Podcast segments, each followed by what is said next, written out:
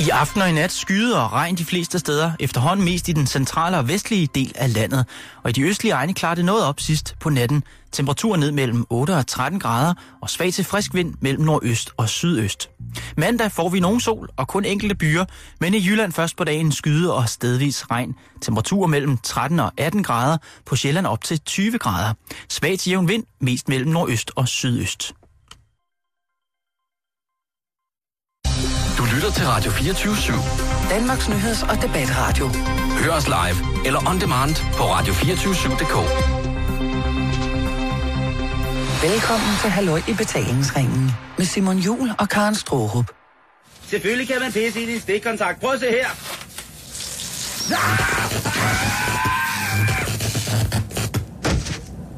Det her er Halløj i betalingsringen. God eftermiddag og rigtig hjertelig velkommen til, øh, nå ja, dig Karen Storp, Øh, tak, og til mig. fordi jeg måtte være med i dag.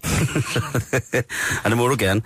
Hvis det er, øh, hvis det er, du synes, at lyden den er en lille smule anderledes, end den plejer at være, så kan jeg komme med, med en information til dig, kære lytter. Og det er, at øh, vi netop har fået strammet vores mikrofonstativer, som man siger, i vores studie her på Radio 24 Og det er altså ikke bare stativer, det er nærmest robotiske arme, som så dog betjenes analogt og ganske organisk. Men hvis det er, at vi lyder lidt anderledes, så er det simpelthen fordi, vi er glade for, at vi i dag har så stramme mikrofonarme, som man næsten kan få.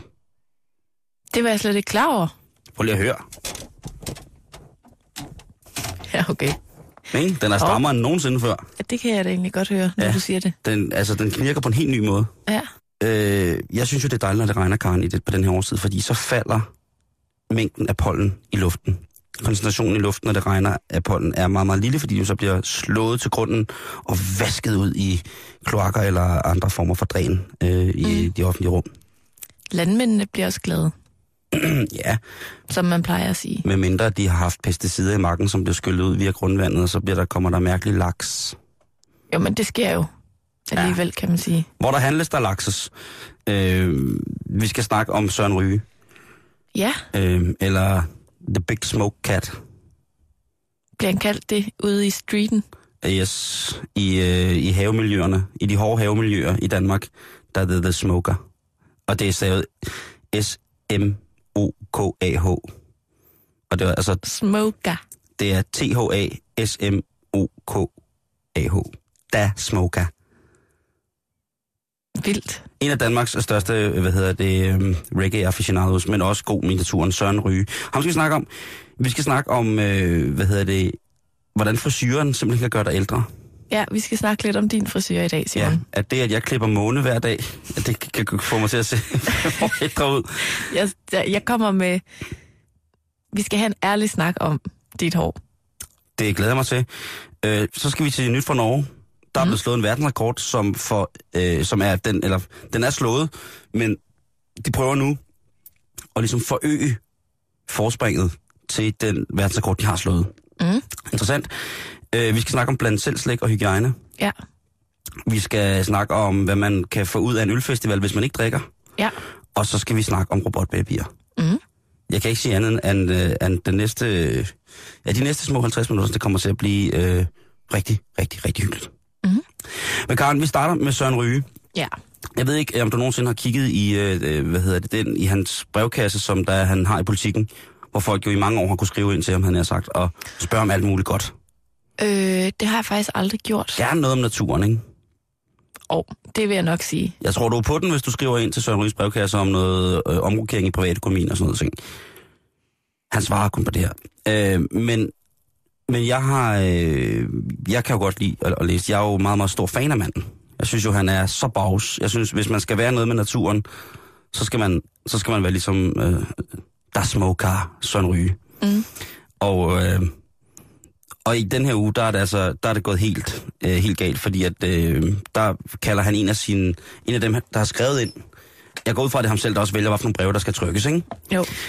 Men der, er han altså, der, bliver, der kalder han en af sine, vil jeg tro, trofaste læsere af brevkassen for uanstændig. Nej, bliver Jo. han sådan lidt grov i munden? Øh, der, er øh, der er smoker, han bliver direkte øh, ond i sulet. Nå. øh, i, i, på Havestreeten, så ville han nok blive kaldt, altså han, han stiller sig udforstående over for det. Han hater lidt på det, det brev, okay. der er kommet. Men han tager det med alligevel, og det viser, hvilken kaliber der smoker han har, Søren Ryge. Øhm, det handler om, at en mand har købt en fritidsgrund. En, en hvad? En fritidsgrund. Hvad er en fritidsgrund? Jamen, det er et stykke, øh, det er et stykke jord, en matrikel, hvor man på man kan, kan sætte sig, et- bygge sig et kolonihavehus, et fritidshus, men ikke øh, noget til helårsbeboelse. Nå, okay, på den måde. Ja. Så det er med, med henblik på øh, et lille hus. Det er ikke bare sådan en grund, hvor man kan opholde sig. Jo, der er I også... sin der, fritid. Han har købt, lad os sige, han har købt et sommerhus med en grund til. En sommerhusgrund? Ja, det kan man også kalde det. Okay. Øh, og der er bare det problem, at øh, ham her læseren, han har under sit brænderedskabsskur utrolig mange øh, myrer. Ja. Og det synes han er forfærdeligt, ham der har huset, eller ham der har redskabsskuret. Og så skriver han til Søren, Søren, hvordan kan jeg øh, få dem her fjernet, og i, hvordan kan jeg eventuelt slå dem alle sammen ihjel? Skriver han det? Ja, det skriver ham her gutten Nå. ind til, til Søren Ryges brevkasse. Og der øh, går Søren Ryge, øh, der bliver han ramt. Lige i sin, i sin hjertesten. Det med myrerne? Ja. Nå. Og nu citerer jeg direkte fra, hvad der Smokar, a.k.a. Søren Ryge, han har skrevet i sit svar, som noget af det første. Læs det for mig, Simon. At tænke på at udrydde et myresamfund er meget uanstændigt. Jeg citerer videre. Tisser den på dig? Spørgsmålstegn. Eller er det bare bevidstheden om dens tilstedeværelse, der ophisser? Her er der altså tale om myrenes tilstedeværelse på en ivrig Søren Ryge brevkasselæsers sommerhusgrund. Og han slutter af med Søren Ryge, Søren Rygen, han slutter af med at sige, og ingen får mig til at give råd om, hvordan man slår myrerne ihjel. Prøv lige at læse den første sætning igen. At tænke på at udrydde et myresamfund er meget uanstændigt. Jeg kan godt lide, at han bruger øh, altså, sætningen at udrydde et myresamfund. Og men det er jo det, er jo det øh, brevskriveren ind gerne vil have. Det er, jo, så det er jo det spørgsmål, hvordan kan man slå dem alle sammen ihjel? Han skriver også i artiklen, øh, i i brevet ind, der skriver han, at hvad kan man gøre? Han vil helst, øh, helst undgå gift, men han kan jo i sidste ende blive nødt til det, fordi at der er myrer i hans redskabsskur. Og der bliver Søren jo altså rasende. Det er, fordi hvis der er nogen, der skal være i redskabsskuret, ud over redskaber, så er det måske tissemyrer. Men Søren han vil simpelthen på ingen måde have på sin kappe, at han har videregivet drab på tissemyrer. Ja, men Søren, Søren provokerer jo også lidt igen her, ikke? Øj, øj, Da øj, han øj. spørger, om den har tisset på ham. Jamen, der er smoker. Han, Han går skulle, ikke... han, han skulle have skrevet, har den tisset på din sukker med? Så Jamen, havde den været helt god, ikke? Mm. Også tisser den på dig. Altså, er det en stor fed myre? Er det en stor fed pissemyre, der sidder ude i redskabsskuret og bare væser? Så der er ikke, der er ikke plads til trillebøger og, og Den, river og sådan noget, der står sådan en kæmpe stor myre ja, og tisser hele tiden. ja, og den har bare barrikaderet stangtennis, og det er det eneste, han vil have ud. Han vil have sit krokkesæt og sin stangtennis ud, og sin Weber, gris, øh, Weber Grills kopi vil han også ud. Nej, øh, det som Søren han så skriver til sidst, det er, det er også det, der er så godt ved Sørens brevkast. Der kommer virkelig mange sådan gode, små ting. Øh, know-how, basis shit. Det er det, han ruller på. Han skriver, man har beregnet, at der findes så mange myrer i verden, at de som den eneste landlevende dyregruppe vejer mere end alle jordens mennesker. Der skal 8 millioner skovmyrer til at veje det samme som et menneske. Ja, man kan også sige, at det er sådan lidt... Okay, men, hvad skal, hvad skal ham, den stakkels mand, der er træt af den kæmpe store myre sit redskabsskur, dog i alverden bruge den information til? og men der, øh, hvis man det læser der, artiklen... det blær. Ja, jamen lige Det er præcis. sådan noget, hey, i øvrigt, så har jeg en masse fuldstændig ligegyldig viden om myrer, jeg lige kan Ja. lide af. Han er fuldstændig ligesom mig. Prøv at høre. Han skriver også det her. Derfor er dit projekt håbløst, skriver Søren Smoker. Han skriver, du har valgt at købe en fritidsgrund, som vel er det samme som et stykke natur. Så følger der myrer, vepse, myg, fluer, mus og rådyr med. Selvom det sjældent nævnes i annoncerne. Og de skal alle sammen bo inde i hans redskabsskur. Yes. Nej, under det. Under redskabsskuret. Øhm, han foreslår også, Søren, hvordan man faktisk kan få myrerne væk ved at trække et langt sukkerspor ud i en skov langt væk derfra. Så kan det være, at de flytter sig. Det var i hvert fald noget, han har hørt om en gang. Ej, hvor er det sjovt. Kan jeg vide, hvis nu, at han havde skrevet ind og sagt, jeg har et websebo, jeg rigtig gerne vil med. Var han så blevet lige så vred og kaldt en, et websebo for et websesamfund? Jamen, Altså, til, til, Sørens, til Sørens forsvar, øh, Søren Ryges forsvar, der er smoke her, så vil jeg bare lige sige, at han har også skrevet, at så længe, at de er i udhuset, han ville kunne forstå, at der var et større problem, hvis de var inde i huset, myrerne. Ja. Men nu er de altså kun ude i redskabsskuret, og så er det altså uanstændigt at udslette en helt myresamfund. Fordi at 8 millioner myrer skal der til, for at opveje vægten for et voksen menneske. Men det er ikke det eneste, Karen, der er i den her brevkasse. Altså, der okay. er Okay. Smokers brevkasse. Den er, prøv, hvis man ikke har læst den, Den er smoking. ja, det er den fandme. Jeg synes, jeg synes godt, den kunne hedde det. Den, den rygende brevkasse. Ikke?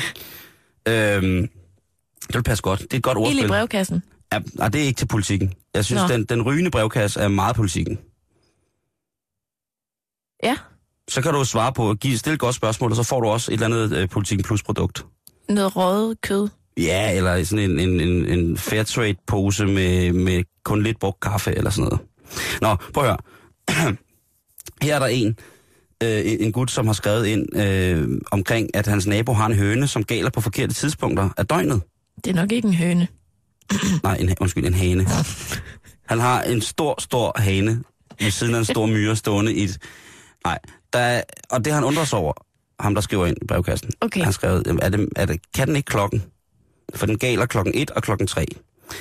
Og så har Søren... Øh, og, øh, nej, øh, ham der skriver ind, skriver også, det er ikke noget, der generer mig. Det er faktisk lidt hyggeligt, skriver han. Nå. Så svarer Søren, at øh, det, er, det kan faktisk godt være normalt, hvis for eksempel hønen, eller nej, hanen, som galer, ikke øh, går udenfor øh, og får en naturlig dagslys, hvis den bare spæder inde eller sådan noget, så har haner en tendens til, at hvis de ikke bliver sådan stimuleret nok rent lysmæssigt, altså bare at sove hele tiden, sove sig ihjel og bare være ligeglade. Okay. Øh, men det kan også være, fordi den bare er ganske almindelig en lille smule forvirret. Det kan være, at den øh, har no- noget i kroppen, som gør, at jamen, den ved ikke, hvornår den skal gale, så den, den galer bare hele tiden, fordi det synes den er fedt. Ja. Øh, og så kommer der igen en af de her need to know from the smoker's crib. Okay. Søren Ryges, øh, Søren Ryge hiver ud af analerne know-how, altså knowledge. Han dropper knowledge. Han, prøv Karen, han, den der mand, Søren Ryge, han dropper så hård naturknowledge. Så jeg tror, mange, øh, mange folk er skræmte, og jeg tror, at i, i det miljø der, havemiljøet, det vilde, vilde havemiljø, der tror jeg, der er mange, der hater på ham, fordi han faktisk ved for meget. Ja. Tænk Altså, at, at vide for meget. Ja. Han skriver, prøv lige at høre, hvordan han lukker den her af. Okay med, med hanen, der galer på de forkerte tidspunkter. Grundvis julesalme, skriver Søren Ryge. Det kimer nu. Der skriver Søren Ryge så til ham, der har den, den gale hane nabo. At en hane galer i utid midt om natten, det er okay. Grundtvig vidste det også, for i salmen Det kimer nu til julefest, skriver han i syvende vers, at ret som midnatshanen gol blev Jakobs stjerne til en sol. Karen, Ja. så, så drop, altså, når man er ude i at forklare noget med udgangspunkt i det til julefest, syvende vers, prøv at, høre, så skal du ikke begynde at fronte på, på, på, på hvad folk ved om, om, om, om nature, om naturen. Ja, men det eneste, altså, det er jo rigtig fint, og det er jo sjovt at vide, men jeg tænker bare mere, er der nogen af dem, der skriver ind, der får et svar på det, de spørger om? Altså, fordi for eksempel Ja, ham, ja, ja, ham med ja, ja. myrerne, får han et, et råd til, hvordan han kan afskaffe dem? Nej. Jo, det gør han faktisk. Nej, det der med sukkerknalderne. Ja, med, med at lave sukkerspor ud i... Øh, Visk til dem, ja. at de skal gå væk. Kom med til myrmand. Øh, nej, det, det, det, de får råd, men bare den måde, han svarer på, jeg synes, det er så, så eklatant. Ja, Det er i verdensklasse. Jeg er vild med Søren Ryges brevkasse. Jeg vil, øh, ikke, det er også fordi, jeg vil aldrig selv kunne bevæge mig ind på det fagområde. botanik, Ikke på den måde, som Søren Ryge gør det.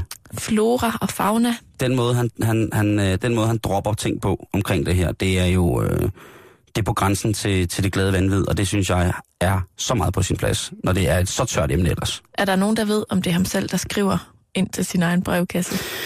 Det ved jeg ikke. Men altså, det er, øh, Søren Ryge, han er øh, i mine øjne, øh, eller i, altså hvis man har set nogle af hans DVD'er, ikke? enten så visner du og bliver til sådan noget helt gråt smuld af kedsomhed.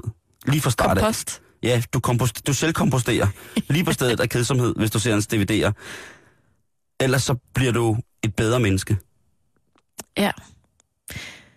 Jamen altså, jeg er jo vokset op ude på Djursland, Jamen altså, der så, så go. vi er jo næsten i familie. Åh oh, gud. Nej, ikke rigtigt. Altså, en, en tur med Per i Norge, med Søren Ryge, ikke? Ja. så vil jeg være der. Til gengæld så er hans tur på Fort og jeg, der, bliver jeg, der selv komposterer jeg simpelthen. Jeg kan huske dengang, at jeg var øh, ung og vild og blodig i Aarhus, der hang jeg meget ud med hans søn, Malte. Ja. Det er sådan mit forhold Som til ikke Søren hedder Ryge. Ryge til efternavn, vel? Han hedder... Og jeg ved ikke, hvad han hedder til efternavn nu. Nå. Men, øh, men jeg synes, det er godt, der er sådan en brevkasse for folk, der ligesom gerne vil slå et helt myresamfund ihjel. Eller udrydde det. Eller har en hane, som gælder på det forkerte tidspunkt. Ja. Der er ingen andre, man skal gå til end øh, Søren Ryge. Det kan ikke være på, på andre måder. Hvis du rører min cykel en gang til, så tager jeg bukserne af. Det her er Halløj i betalingsringen på Radio 24 Det er ikke ligegyldigt, Simon, hvilken frisyr du kaster dig ud i næste gang, du skal til frisøren. Nej, Fordi den forkerte frisyr kan meget nemt gå hen og gøre dig fem år ældre. ja, yeah. Er det noget, du har tænkt over før? nej. Er du nogensinde gået fra frisøren og tænkt, Gud, hvor ser du gammel ud? Nej, Det har du ikke. nej, Har du prøvet, hvor du så yngre ud? nej. Har du prøvet, hvor du Nej, tænkte, det ved jeg ikke. har du nogensinde været til frisøren? Ja, ja. Nå, okay. Ja, ja, ja, ja. ja. Nå, nå, nå. Jeg har okay. engang været kæreste med en frisør. Nå, ja. Åh, oh, snyd. Så kan du spare sindssygt mange penge. Ja, jamen helt sikkert. Jeg synes, det er meget dyrt at gå til frisør. Ja. Det er en anden snak. Øhm, nej, men hvem, hvem siger så det her, ikke? Det gør kreativ leder ved Årster Academy, André Årster, til et norsk magasin. Et norsk magasin. Ja, det er jo torsdag. Det er torsdag, Karen. Det er det. Øhm, og han siger, at rigtig mange af os har øh, sådan lidt en tendens til at tro, helt kort hår Mm. klæder dem bedre, øh, når de når lidt op i alderen. Og Simon, du er jo i dit livs efterår, Det er korrekt. så jeg synes, det er på tide, vi tager den her snak. Jamen, det er jeg glad for. Øh, Mest fordi jeg ikke selv aner, hvad, hvad min koryfyr ligesom har med, med, med livet at gøre generelt. jamen, det er mere bare sådan, at nu, nu kan du så, efter den her snak, kan du så tage stilling til, hvorvidt du vil se fem år ældre ud eller ej. Så kan du ligesom finde en frisyr, der passer til dit mood, Mm-hmm. hvis man kan sige det sådan, ikke? Mm-hmm. Nej, ham her, øh, frisøren, han siger, at det handler simpelthen om at finde en frisyr, der passer til ens udseende. Værsgo. Der var et rigtig godt råd, ikke? Så skulle jeg have sådan en lille rund frisyr. En gryde. En bowle. Ja, Ja, eller sådan, ja, sådan en bowlerhat frisyr. det har jeg jo haft, da jeg var helt lille. Hvordan var det? Jamen, det var min mor, der klippede mig jo. Så det var bare, jeg ved ikke, på med en gryde, og så bare rundt i kanterne. Var, var det med gryde, simpelthen? Jeg ved ikke, om det var med en gryde, men det, var, det så lidt sådan ud, når man kigger på det. Ja. Men det er nemlig sådan, altså, jo ældre vi bliver, Mm-hmm. jo mere hænger tingene lidt på os. Det er rigtigt. Også ansigtet. Ja. Så kan man få sådan lidt slappe kinder, og sådan lidt en slap hage, Ja. og lidt pose under øjnene. Om jeg har fået flere hære. Jo ældre, jeg, mine hære er ligesom år, årsringen i træ. Når det er sådan, man kan se, hvor gammel ja. du er. Smart. Gud, at du er meget gammel så, ja. Når du læner dig bagover på den der måde i hvert fald. Nej, men derfor er det godt at tænke over, hvor tyngdepunktet i ens frisyr er. Det er simpelthen det mest... Okay, det vil jeg gerne høre om. Okay, er crazy shit, det ja, der. fordi at, så er det, at der er rigtig, rigtig mange, der tror, jamen når nu alt begynder at hænge, mm-hmm. så skal jeg bare have håret op på hovedet. Så skal håret ligesom trække i den anden retning. Så der er rigtig mange, der får klippet sådan en korthårsfrisyr. Men det er slet, slet, slet ikke godt. Ligesom at det heller ikke nødvendigvis er godt, lidt ligesom du har nu, at stramme det op i en knold. Nej. Fordi det kan, det kan se sådan meget hårdt ud til ens ansigt. Ham her, Simon, han anbefaler, at hvis man ikke vil risikere at lægge fem år til ens alder, Ja. det kan man enten gøre ved at have alt, alt, alt for langt hår, der ligesom hiver ansigtet med ned, eller ved at have lidt for meget hår sådan oppe på hovedet. Ham her, han anbefaler, at man laver en blød, opsat frisyr, eller lad håret hænge løst. Og så er det simpelthen den helt gyldne regel, Simon, som hedder skulderlangt hår. Altid skulle langt hår. Altid skulderlangt hår. Han har ikke talt med Saudermann for Ringenes Herre. Jeg, jeg tror måske lige præcis, han går efter et look, der får ham til at se ældre ud. Det tror jeg er meget, meget hot i sådan troldmandsverdenen. Tror du ikke det? Jo, det tror jeg. Det kan godt være det er derfor. Sådan langt vidt, også Gandalf. Altså ham her, han siger, at for at komme til at se yngre ud, så skal du gå efter en klipning, som flytter volumen øh, lidt opad og ikke for lavt. Fedt. Og gerne med pandehår. Kan det der til damer, det der? Måske. Du har lige fået lavet pandehår. Er, er det derfor, at man... Øh, Og jeg har også næsten skulderlangt hår, faktisk.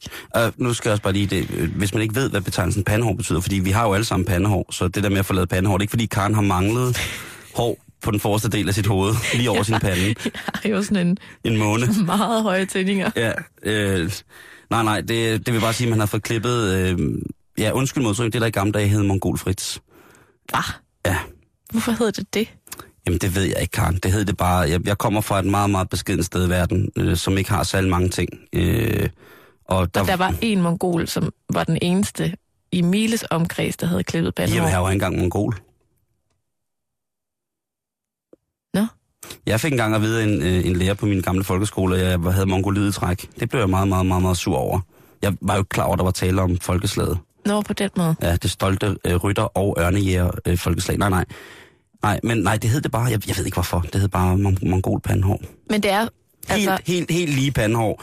Ja. Hvor at, øh, pandehåret ligesom er, stopper lige sådan i, i flugt med øjenbrug, øh, hvad hedder det, øjenbrynets øverste bue. Ja.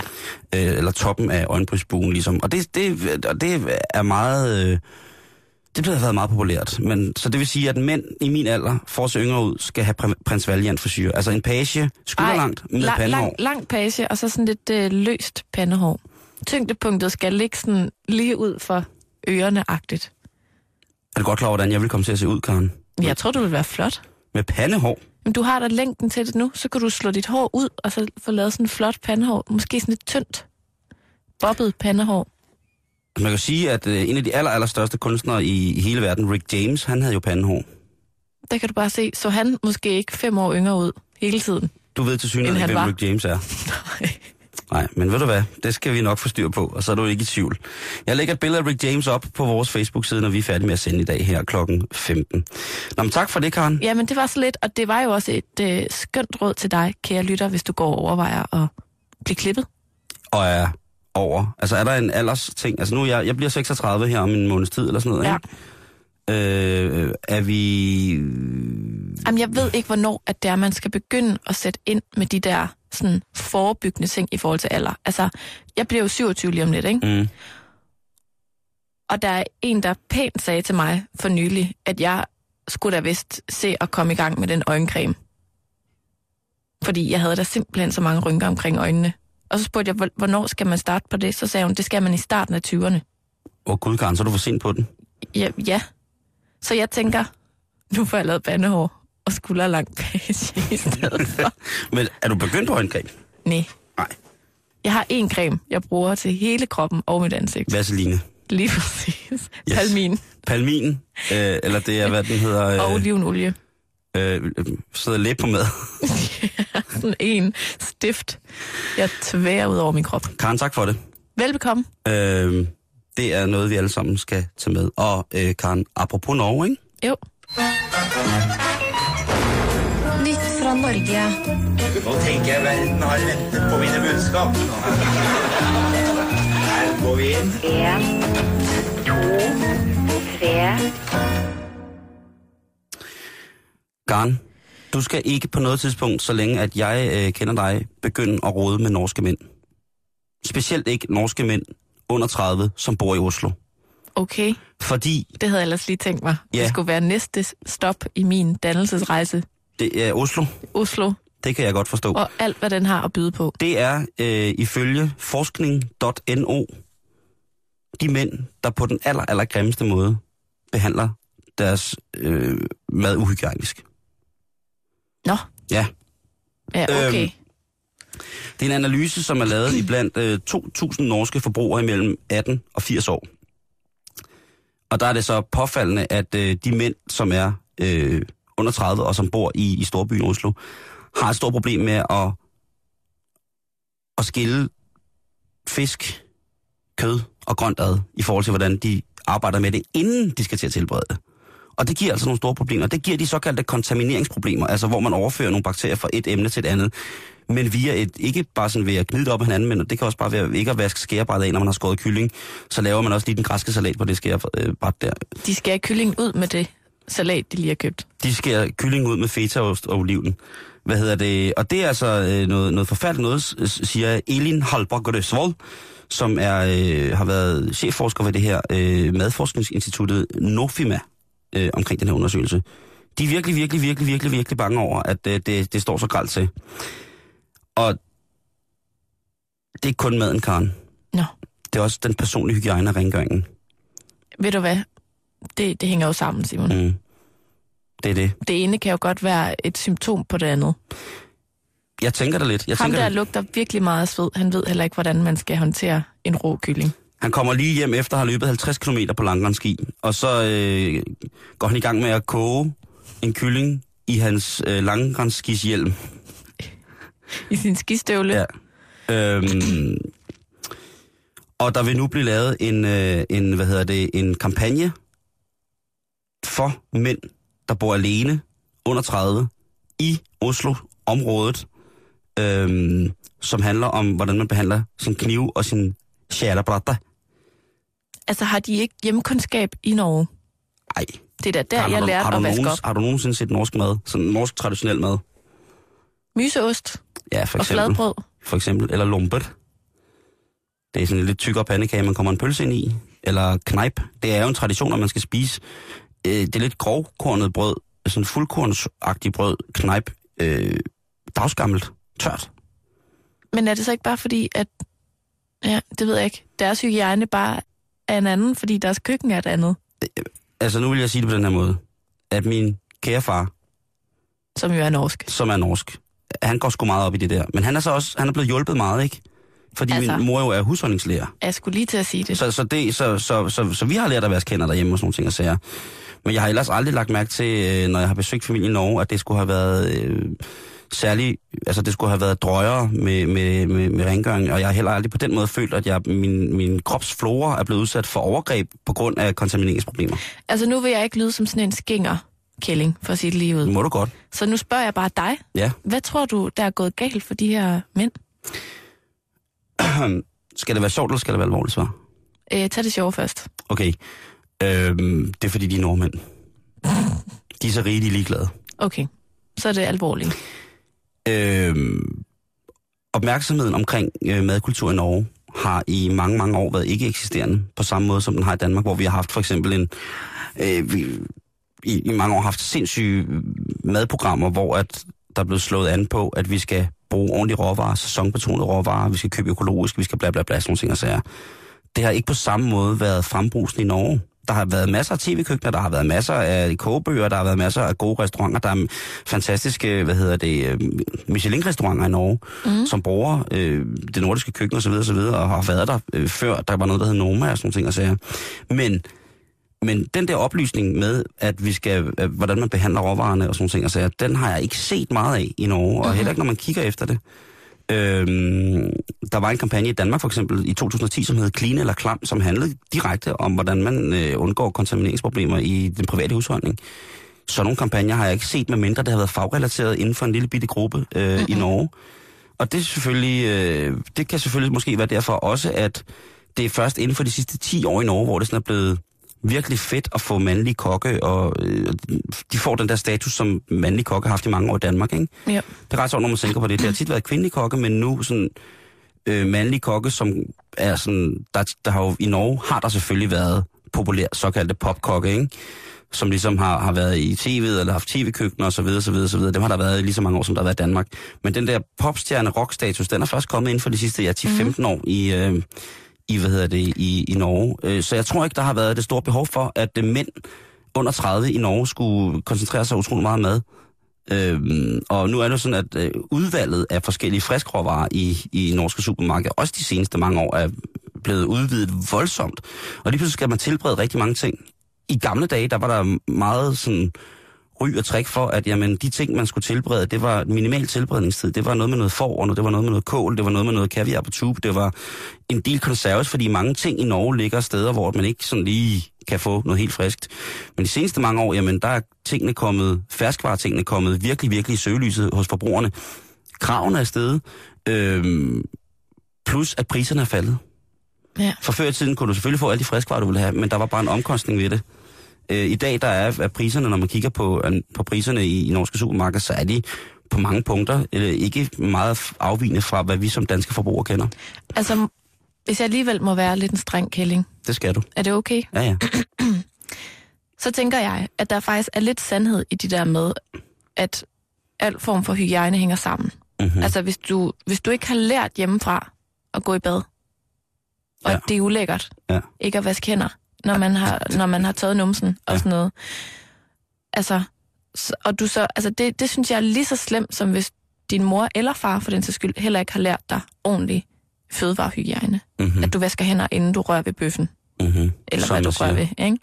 Altså, det er lidt sjovt, fordi jeg ved, du har det på samme måde med piger. Og det er ikke for at, at lyde sådan øh, ligestillingsagtigt. Det er slet ikke den snak, vi går ind i nu. Jamen, Bare det lyder rolig. både kællingagtigt og ligestillingsagtigt lige Ja, nu. men det er ikke min mening. Okay. Øh, det her, det, det er en opsang. Okay. Det er, det er en opsang til os, Simon, Ja, det er lige, Dig og lige, mig. lige præcis. der ikke har fået børn endnu. Yes. Det her skal vi huske, når vi engang får børn, og vi skal i gang med at opdrage dem. Og det handler simpelthen om, at det ikke bare kikset Mm-mm. at møde, nu taler jeg på egen vejen, en fyr, der ikke har forstand på, på, på madhygiejne. Altså, man får også meget hurtigt følelsen af at stå over for et amputeret menneske, Det er sandhed rigtigt. som, som er totalt uselvstændigt Ja. og hjælpeløst. Ja. Og jeg vil bare gerne sige til, til dig og mig, at hvis vi, hvis vi sender vores børn ud i verden på den måde, Med snavsede hænder. så, så kommer de aldrig til at få en, en sød, selvstændig kæreste. Hvis vi Hverken sender mand vores... eller dam. Hvis, det er rigtig godt. Hvis man sender sine børn ud i verden med snavsede fingre, så bliver verden et beskidt skærebræt at leve i. Jamen, ved du, du kunne ikke sige det mere poetisk, Simon. Det er fuldstændig rigtigt. At det er sådan det der med at... Altså, at det, man gør virkelig sine børn en bjørnetjeneste ved at sige, "Am, lille søde skat, jeg ved, du ikke gider, så jeg gør det bare for dig. Men når lille søde skat flytter hjemmefra, så øh, leder lille søde skat efter en mor eller en far, der kan blive ved med at gøre det for ham eller hende. Og det, det, det gider man ikke. Ej, det er meget, meget pinligt. Det er øh, så, så Det er fucking... gået galt for en hel Ej, det- generation i Norge. Ja, altså lad os sige det på den måde. Ikke? Det er øh, altså mest mænd under 30, som bor i, i, i tæt bebyggelse. Der er jo øh, heldigvis sikkert et flertal af norske unge mænd, som er fuldstændig fantastiske til at lave mad, ja. og har en yberlig nærmest øh, helt sådan steril personlig hygiejne. Det kunne være sjovt at lave den samme undersøgelse i København eller Ja. i Aarhus. Så ved du hvad, Karen? Jeg tror, det er på fuldstændig samme måde. Det, det er lige akkurat lige pinligt. Ja, tror jeg. Nok om det, Karen. Ja. Øh, for godt øh, en time og 37 minutter siden, der blev verdensrekorden i interview slået. Verdens længste interview. Der havde Sejt. øh, hvad hedder det, avisjournalisten Mads A. Andersen og hans, øh, hans interviewoffer Hans Olav Lahlum, jeg skal sige Mads A. Andersen og Hans Olav Lahlum, de havde snakket sammen i 30 timer uafbrudt. Interview. Kørende på VG Verdensgang på, øh, på, på net-tv der. Mm. Og øh, de bliver ved. De snakker videre nu. De har snakket om skak, de har snakket om krimiforfattere, de har snakket om alt muligt mærkeligt. Øhm, Hans, Ole, øh, Hans, Hans Olav, som er interviewofferet, han er en interessant spil, øh, hvad hedder det, mand, fordi han er, han er sådan en, der har valgt at frasige sig alt, hvad ellers er normalt, altså kone, kærester, børn og så videre. Han bor alene, han gider ikke gå i biografen, han øh, spiller utrolig meget skak. Øh, hans bedste placering har ligesom været en, en, en 10. plads ved nordiske mesterskaber i 2001, og det lever han så stadig højt på. Han er kriminalforfatter. Han er, øh, hvad hedder det, grandnevø, tror jeg det er, til den dobbeltspion, den norske dobbeltspion, meget kendt, øh, Dagmar Lahlum. Øh, og derudover så har han været meget aktiv i det politiske parti øh, SV, øh, Socialistisk Venstreparti, dem som har havde den ungdom, øh, nogle af de ungdomsmedlemmer, som var med på, på Udøjer. Øh, det hedder Socialistisk Ungdom. Øhm, interessant mand, men de har altså snakket i... Øh, eller de har slået verdensrekorden klokken 1 her. Og jeg skal lige rette mig selv, det var, der havde de ikke snakket i 30 timer, der havde de snakket i 26 timer. Men de kører altså videre 4 timer nu for at nå op på 30 timer. Og det er simpelthen sket lige netop nu, at verdensrekorden i Norge, verdensrekorden i interview er blevet slået i Norge, og det fylder utrolig mange forsider. Ikke mindst på VG, som er dem, som har foranstaltet interviewet selv. Hvor er det vildt. Prøv at tænke at skulle interviewe en i 26 timer. Det, det, det er mit liv simpelthen for kort til. Med mindre, at det er et utrolig spændende menneske, jeg sidder overfor. Man må, man må uundgåeligt komme omkring nogle af de samme emner et par gange. Det har de ikke gjort. Og der har selvfølgelig også været interaktivitet i det, man kunne tweete ind med spørgsmål og så videre. Og så har de haft en ret genial ting, en krukke, som hed, hvor meget skulle du have for at, som øh, Mads Andersen, som er intervieweren, han kunne trække en lille sædel i, ikke? Og der har været mange mærkelige spørgsmål der. Man kan gå ind på vg.no og se, hvordan det hele spiller af lige PC, hvis man øh, gerne vil følge med i. Og se, hvordan at det, sjove, det, som jeg synes er sjovest, det er at se, hvordan de så ud, da de startede, og hvordan de ser ud netop nu i, øh, jamen det må være i 26, 27, 27. time på vej mod 48, 28. times interview. Altså, Mads H. Andersen, som er interviewjournalisten, øh, journalisten, han har altså fået skæg i mellemtiden. Sådan langt skæg. Og så er Hans Olav Lahlum altså øh, lige et, øh, et stykke for sig selv med Norge. Han er en øh, meget beundringsværdig, sjov mand.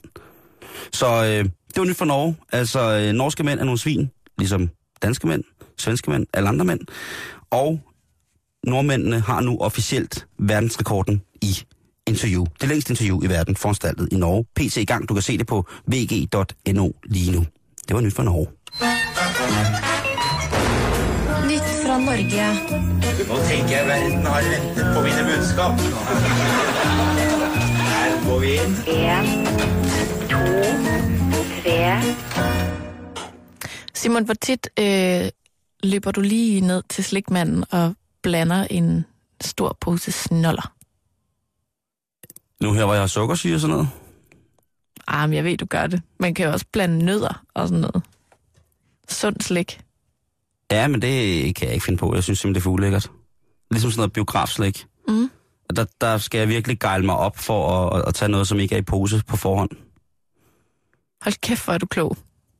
Om jeg har fået et chok i dag, Simon. Nå, Ah, men det er fordi, at nogle gange, så tænker jeg mig simpelthen ikke om, før at jeg får sådan sandheden smidt lige op i mit åbne ansigt.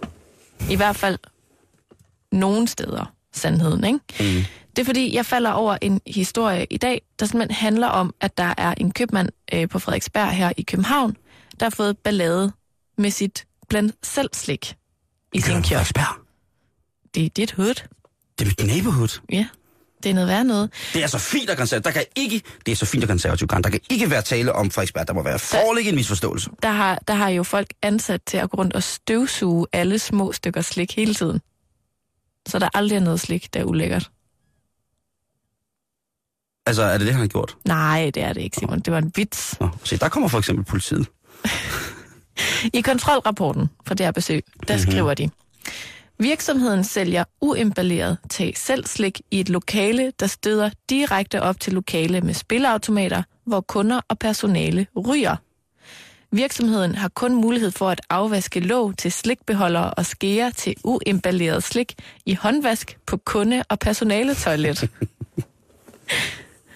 Fødevarestyrelsen vurderer, at fødevarer bliver kontamineret af tobaksrøg, og at det ikke er hygiejnisk forsvarligt at benytte en håndvask på toilet nej, nej. til opvask. Er der ikke også noget, der er i Frederiksberg i Aarhus? Ej, det hedder Frederiksbjerg. Det er Frederiksberg i København, det er det foregår, Det, Simon. det kan ikke være rigtig Karen. Ej, men er det ikke det klammeste, du nogensinde Og har det, hørt? er, øh, det svarer til det der med, at man bestiller en pizzeria i en frisørsalon. At man bestiller et pizzeria i en frisørsalon? Ja, man bestiller en pizza i en frisørsalon. Nå. Altså, man har et pizzeria, som også er frisørsalon på Nej, samme tid. det lyder virkelig også klamt. Ligesom Prøv- folk, folk, der sidder og spiser, når de bliver klippet. Jeg kan, jeg kan ikke forstå det. Det har jeg da heller aldrig nogensinde set nogen Nej, steder. folk, folk, der tykker tyggegummi, når de bliver klippet. Har du set det? Der sidder og tykker sådan her. Nej, men som lige pludselig, der kan jo godt være små, bitte, bitte, bitte, bitte hår. Det kan da være, at de synes, det er lækkert. Det knaser lidt. Det synes jeg er omtrent lige så lækkert, som det, du lige har læst op der. Ej, men jeg, jeg tror måske godt et inderst inden, at jeg var klar over, at det her kunne ske, men jeg har bare aldrig nogensinde givet mig selv lov til at tænke den tanke færdig, fordi jeg elsker at gå ned og blande slik.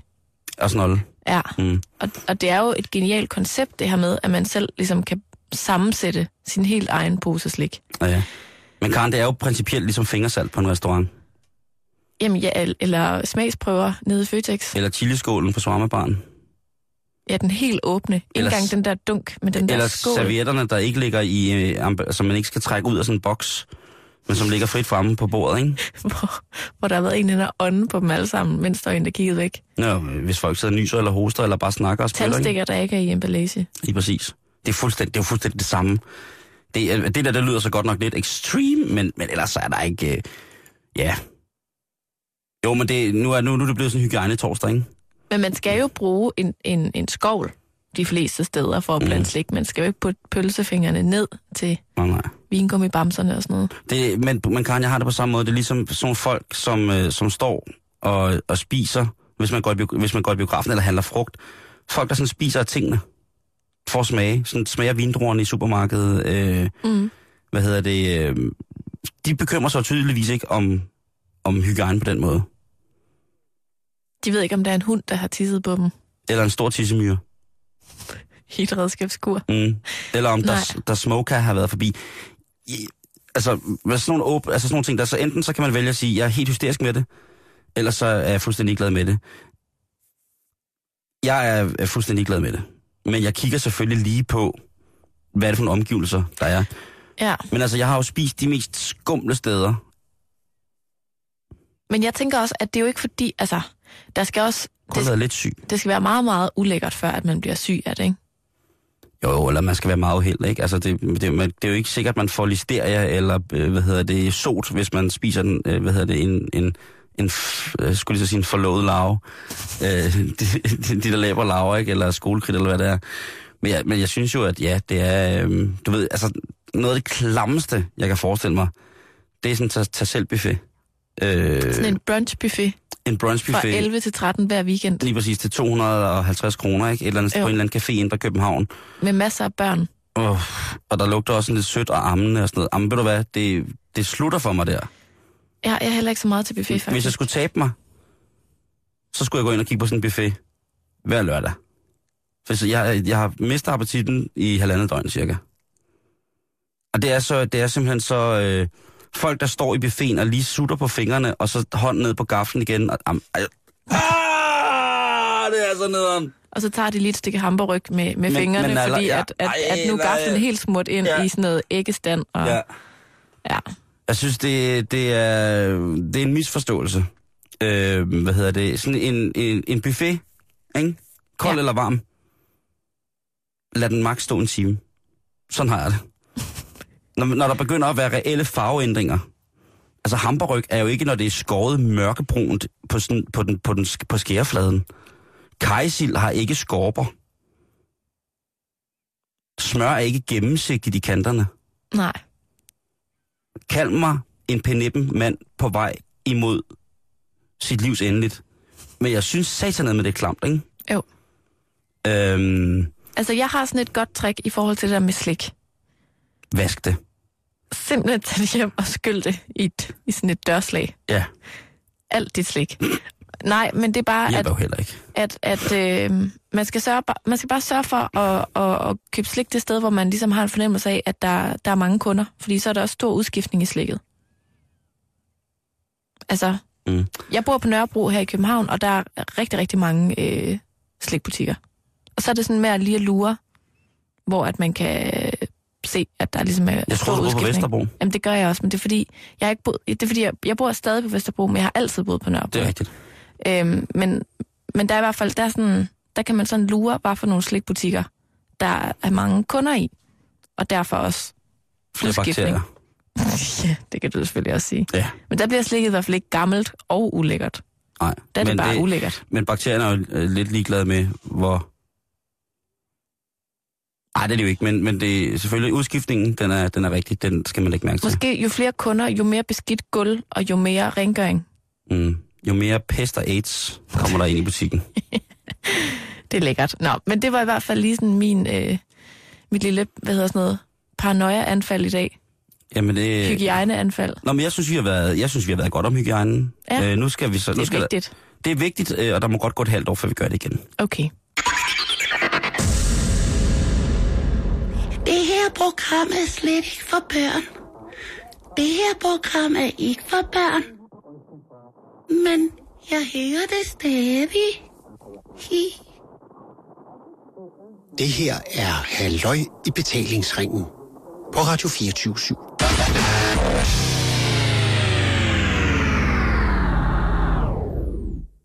Øh, Karen, øh, i dag, der bliver øh, Ølfestivalen i København skudt i gang. Nå, Ja. Og det ved jeg, der er rigtig mange ølentusiaster, som har set rigtig meget frem til. Og det er også et fantastisk tiltag. Mm. Det foregår ude på de gamle, øh, de gamle tappehaller på Carlsberg.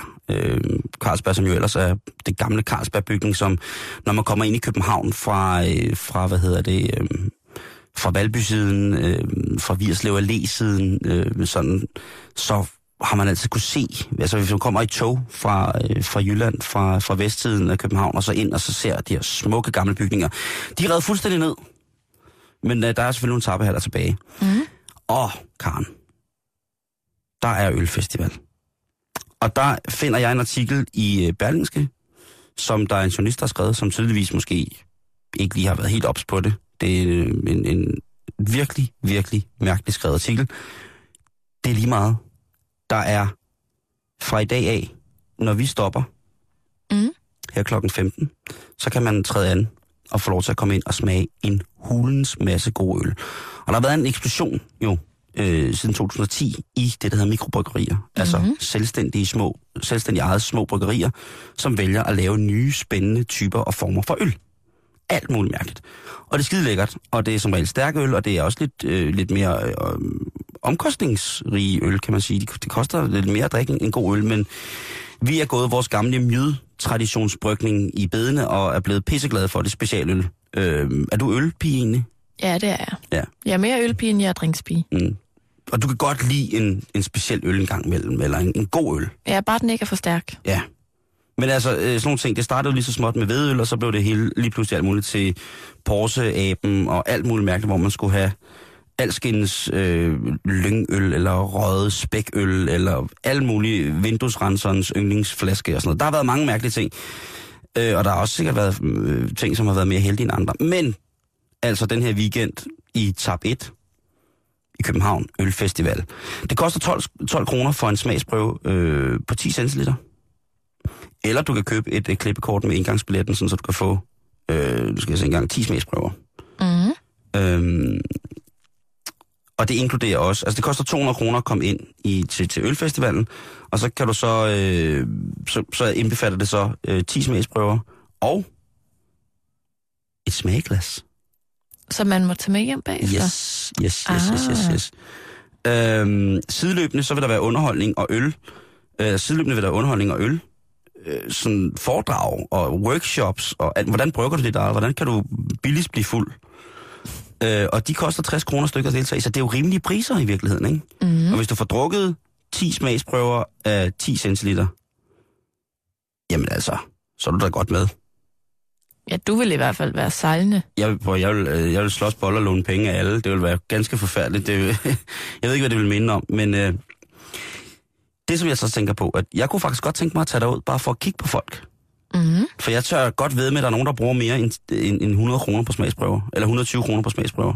Ja, det kunne man godt forestille sig. Så bare tag dig ud, og så øh, måske invitere nogle af ens venner med derud. Hvis man har nogle venner, som er, er glade for øl, så inviter dem med derud, og så foreslår at være Dr. Driver, hvis man bare ikke skal drikke. Så tror jeg, det kan være rigtig sjovt at se, hvordan der sker. For jeg tror ikke, det er ligesom vinsmagninger, hvor man nogle gange spytter ud, eller... Lad mig sige på den måde. Jeg har overvejet både øl- og vinsmagninger, som er endt fuldstændig fantastisk. Hvordan? Jamen, nøgne mennesker, og politiet kom, og øh, sådan noget slagsmål, voksne mænd, der græd. Øh, øh, altså virkelig, virkelig, virkelig fantastisk. Altså virkelig øh, em- emotionelt. Mm. Øh, whisky-smagninger har jeg været til, hvor at, øh, det simpelthen er, er, har endt med, at øh, ja, ordensmagten måtte gribe ind over for arrangementet, fordi at øh, etablissementet, som afholdt whisky-smagningen, følte sig troet på livet. Med en champagnesabel. Men Karen, der har været, Ja, der har ja. været utrolig mange, øh, mange fine ting omkring det så jeg vil bare foreslå, at man ikke, hvis, altså, at man tager til ølsmagning, også selvom man ikke drikker. For at se på de mennesker, der har det fantastisk på at smage på alt den gode danske øl, som der bliver, bliver lukket ud af hanerne på, mm. på, på de forskellige mikrobryggerier. Jeg kunne godt forestille mig, at der også var en masse dejlige dufte. Jeg tror, at efter, altså, ja, en, efter en liter øl, sådan inden for, for en times tid, ikke? så tror jeg lige så stille, at ens lugtesans og det gen- generelle sansemotoriske apparat begynder lige så stille at slappe mere og mere af, og, mm. og måske ikke at bekymre sig så meget, vel? Men jeg tænker, hvis nu, at du er derinde og ikke skal drikke, Mm. så ja, kan det, du bare øh, få 10 dufteprøver i stedet for. Ja, men så vil jeg også føle mig som en nar. Ej, Jo. Så fik du sådan et lille bitte dufteglas. Til to milliliter. Det tror jeg selv, du kan få, Karen. Jeg kan godt sige dig, hvis jeg på en eller anden måde får fat i dig, så er det slut. Så er det simpelthen slut. Det her er Halløj i betalingsringen. Simon, vi er næsten færdige for i dag. Ja. Altså, jeg skal lige op og lægge noget på hjemmesiden. Ja, det skal du nemlig. Men inden du skal det, Ja. så skal du lige høre noget vildt, jeg har øh, fundet ud af i dag. Ja. Endnu en, en, en erfaring, jeg har gjort mig. Mm-hmm. Og det er simpelthen, og det var jeg klar over, at der er et stigende antal kommuner her i Danmark, der bruger babyrobotter, altså babysimulatorer, til at lære unge piger om, hvordan det er at være mor. Og det er simpelthen øh, en trend, kan man næsten kalde det, der er vokset og vokset og vokset. I november 2012, altså sidste år, der var det øh, 12 danske kommuner, der ligesom brugte de her babysimulatorer. Og i dag, der er det tal sted til over 20 kommuner. Det er altså meget, meget populært. Altså, øh, Tamagotchi'er. Det kan du kalde dem, men det er ligesom en, øh, en dukke, mm-hmm. der ligner et rigtigt barn, Ja. øh, der vejer 3,5 kilo, og som så har en, en babyrytme kodet ind i sig. Altså, det er en robot. Mm-hmm. Og så øh, skriger den, og så skal du ligesom som øh, moren eller faren til den her øh, øh, babyrobot finde ud af, om den skal skiftes, eller om den skal have sutteflaske, eller om den skal sove. Og den, den administrerer ligesom både sådan, om du, om du ryster den for hårdt, eller om du lader den græde for lang tid, eller om du har svært ved at læse dens signaler og sådan noget. Og det er simpelthen en øh, metode, man har øh, taget i brug øh, for at give en masse unge piger et realistisk billede af, hvordan det er at blive mor, så man eventuelt kan, øh, sådan meget pædagogisk sagt, udvide deres øh, beslutningsgrundlag Ved du, hvad jeg synes, der er latterligt, Karen? om de skal være mor eller ej. Ved du, hvad jeg synes, der er latterligt ved den der undersøgelse? Nej. den der robot noget. Nej, Det er, at man kan også lade drenge gøre det. hvorfor er det latterligt? For der skal jo ligesom to til at lave et barn. Ja, men jeg tror, altså nu har jeg jo, altså, formålet med det her babykursus, ja. eller hvad man skal sige, Ja. det er ligesom at øge sårbare unges beslutningsgrundlag for at kunne vælge børn til eller fra. Jamen, der er der også sårbare mænd. Men hvor mange mænd går rundt og siger, åh, oh, jeg vil så gerne være far nu. Nej, men det er der nemlig ikke særlig mange, der gør, og derfor så skulle de prøve det. Når for at, at, at For at bruge noget beskyttelse, for at være, bruge lidt mere omtanke, når de går i gang med at knalde som 15-14-årige. Det er jo da egentlig en fremragende idé. Ja, det synes jeg faktisk også, det var. Jeg synes, det er det mest diskriminerende projekt, jeg lang tid har hørt om det der. Så unge drenge i 14-15 års alderen kan ikke være sårbare mennesker, og derfor knæppe forkert og lade den gå øh, op i en eller anden, så de pludselig står og er fædre til et eller andet. Jo, men jeg tror, altså, jeg, altså det, jeg tror, det er lidt et, øh, det er mere sådan i snakken om, om prævention, fordi altså, jeg blev først en lille smule forarvet, fordi jeg tænkte, jamen, vil samfundet ikke netop gerne have, at alle os kvinder kommer i gang med at, at lave nogle børn til det her samfund? Mm-hmm. Men det her er så et projekt, der ligesom lidt skal afskrække unge piger mellem, altså dem, der har været på det her kurs, har været mellem 15 og 23 år, Ja. som så skulle ligesom afskrækkes fra at, at hellige sig livet som moder. Det, det, er lidt, det er lidt mystisk, synes jeg. Jeg kan ikke andet end at sige, at øh, selvfølgelig er det det der med, med livet som mor, men jeg synes altså også, at det i, i den grad er, hvis det er sårbare unge, så synes jeg også, der er ikke, der skal som sagt, så skal der ligesom to til at sætte, øh, sætte et barn i verden. Mm. Øh, og jeg synes da i hvert fald, at øh, drengene i, i lige så stort omfang kunne være, øh, være berettiget til en, til en oplevelse, som måske kunne øh, være, jamen ikke andet præventiv så. Ja. Øh, for ja, ja, der er sikkert mange, der gerne vil have masser af børn og sådan ting, og så er det fint, men, men, men kun, at det kun går den ene vej, det synes jeg er... Øh, måske kan det være det, fordi det går hårdest over pigerne, hvis det, det er dem, som i, i en ung alder bliver mødre, men jeg synes, at... Øh, jeg synes, det er lidt... Øh, Altså, jeg, jeg tænker bare, at der er andre måder ligesom at sige til unge piger på, at uddannelse også er en god ting, og at der er andet her i livet end at være mor. Men jeg synes, det er, sådan, det er meget sådan... Ja, det jeg, synes, jeg synes, det skal helt væk fra den der med kun kvinder og unge, unge sårbare. Eller unge, altså, det skal ikke være, være, være kønsrelateret på den måde. Det skal være for alle unge mennesker, som har en eller anden form for, for udsat social status, som skal have fucking lov til at prøve, hvordan det er at sætte noget i verden, som man skal være ansvarlig for gerne resten af livet på en ordentlig og ansvarlig måde. Altså, synes jeg, så må... Så, Man kunne lægge den i 9. klasse. Som en del af seksualundervisningen. I, ind i under 9. klasse med den, og, og det skal være nu. Så kan man alle sammen prøve at have en fælles baby. En klassebaby, som ligesom kan gå på omgang, og se hvem der kan finde ud af at passe dem bedst. Fordi realiteten er, at folk får, får børn tidligere og tidligere. Skide god idé, Simon. Den er bragt videre. Og det vil også sige, at øh, vi er blevet ombragt, Karen, dig og mig. Du godeste. Ja, lige præcis. Så hæng ved, fordi nu er der 24 nyheder her på Radio 24 Du lytter til Radio 24 /7. Om lidt er der nyheder.